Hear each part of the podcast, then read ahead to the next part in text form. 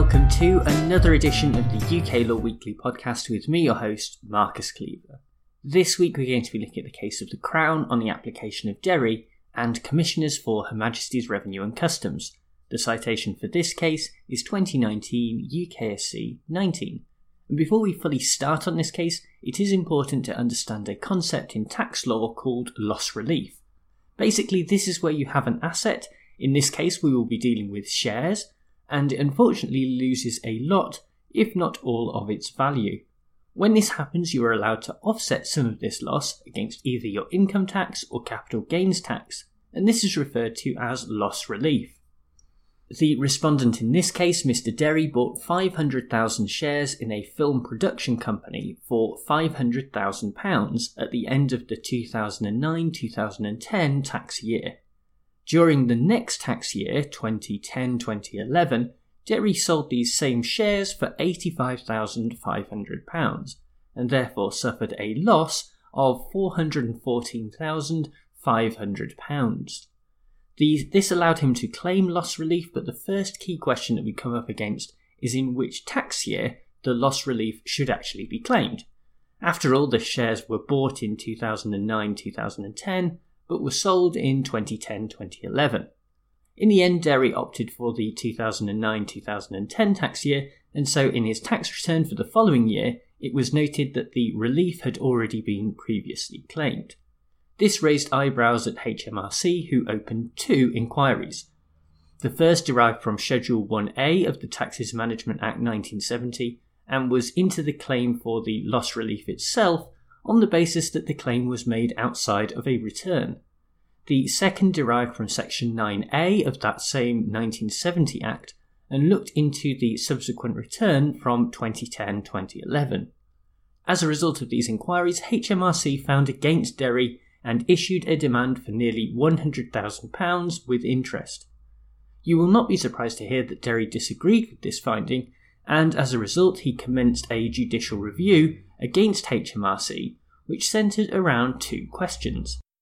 Firstly, whether the loss relief should have been claimed in 2009 2010 as per Derry's own tax returns, or whether, as per HMRC, the loss, quote, related to, end quote, the subsequent year of 2010 2011.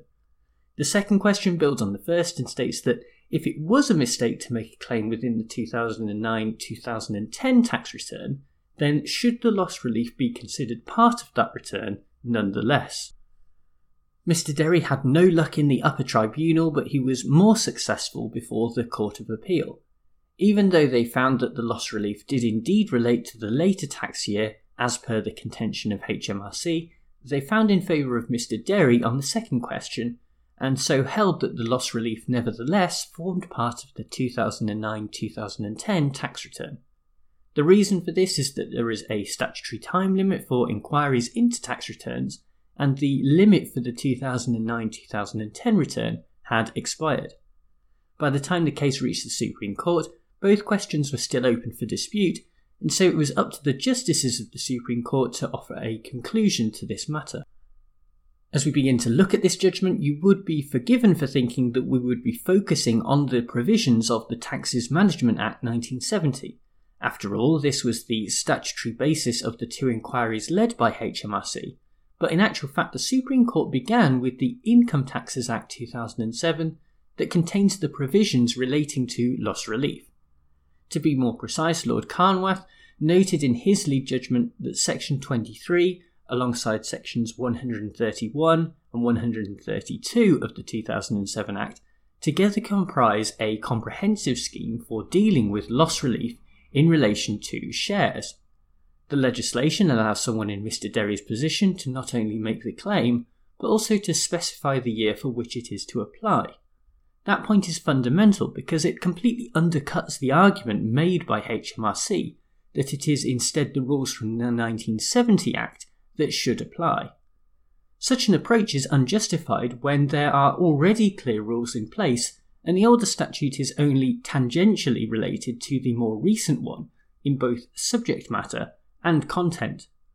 All of this is a rather basic tenet of statutory interpretation, as many of the persuasive factors that may have been raised by HMRC, such as the legislative history of this area or the guidance offered by the explanatory notes that accompany the Act, do not override what is actually contained in the law itself that has been enacted by Parliament. Furthermore, this approach has special resonance when dealing with consolidated statutes such as the Income Tax Act 2007. In fact, the Supreme Court approved the method that was previously laid out in the upper tribunal case of Eclipse Film Partners and Commissioners of HMRC from 2013, which I think is worth quoting in full.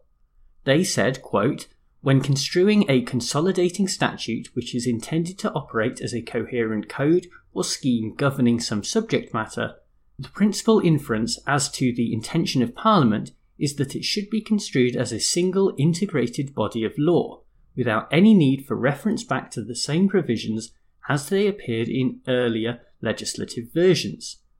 An important part of the objective of a consolidating statute or a project like the Tax Law Rewrite Project is to gather disparate provisions into a single, easily accessible code. That objective would be undermined if, in order to interpret the consolidating legislation, there was a constant need to refer back to the previous, disparate provisions and construe them. In the end, then, Derry was successful on this first question that had been raised in the judicial review, as the 2007 Act makes it clear that he is within his rights to submit his claim in relation to the earlier 2009 2010 tax year. That also means that the Supreme Court was not required to address the second question, which, as Lord Carnwath noted, was probably for the best because there were only limited submissions by the parties on issues such as inquiries by HMRC under the 1970 Act, and even how the online form should be interpreted. As we move on to our own analysis of this case, I think there is an interesting point to be made here about the relationship between tax avoidance and statutory interpretation. The reason that Derry organised his tax returns in this way was to avoid having to pay as much tax and at this point, I think it is important to note that tax avoidance is not to be confused with tax evasion. Whereas tax evasion is illegal, tax avoidance is much closer to finding legal loopholes in the law in a bid to pay as little as tax as possible. In spite of this being legal, it doesn't mean that the authorities are happy about it, and in borderline cases like this, it is not surprising that HMRC decided to open an inquiry. This also brings us onto a less discussed part of statutory interpretation that judges will generally take an unsympathetic view of tax avoidance and will try to interpret the law so as to close such loopholes. What this case teaches us is that this approach has its limits, and so when the legislative provisions are clear in what they mean, the court will not go so far as to adopt an interpretation that contradicts the words as they are written on the page. I think this is why it is easy to understand the reason the upper tribunal, and to a lesser extent the Court of Appeal, were more willing to bend the meaning of the legislation and look back at the 1970 statute despite its limited application here. What the Supreme Court is basically saying here is that enough is enough. There is no escaping the wording of the 2007 Act, hard as the lower courts might try and ignore it.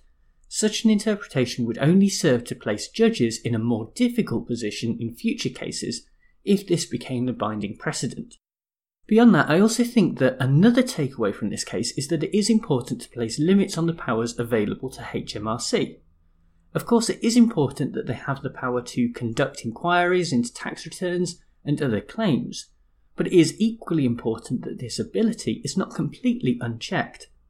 If it were, then the result would be a great degree of uncertainty for taxpayers, as questions from many years previous could crop up at any time and play havoc with people's lives.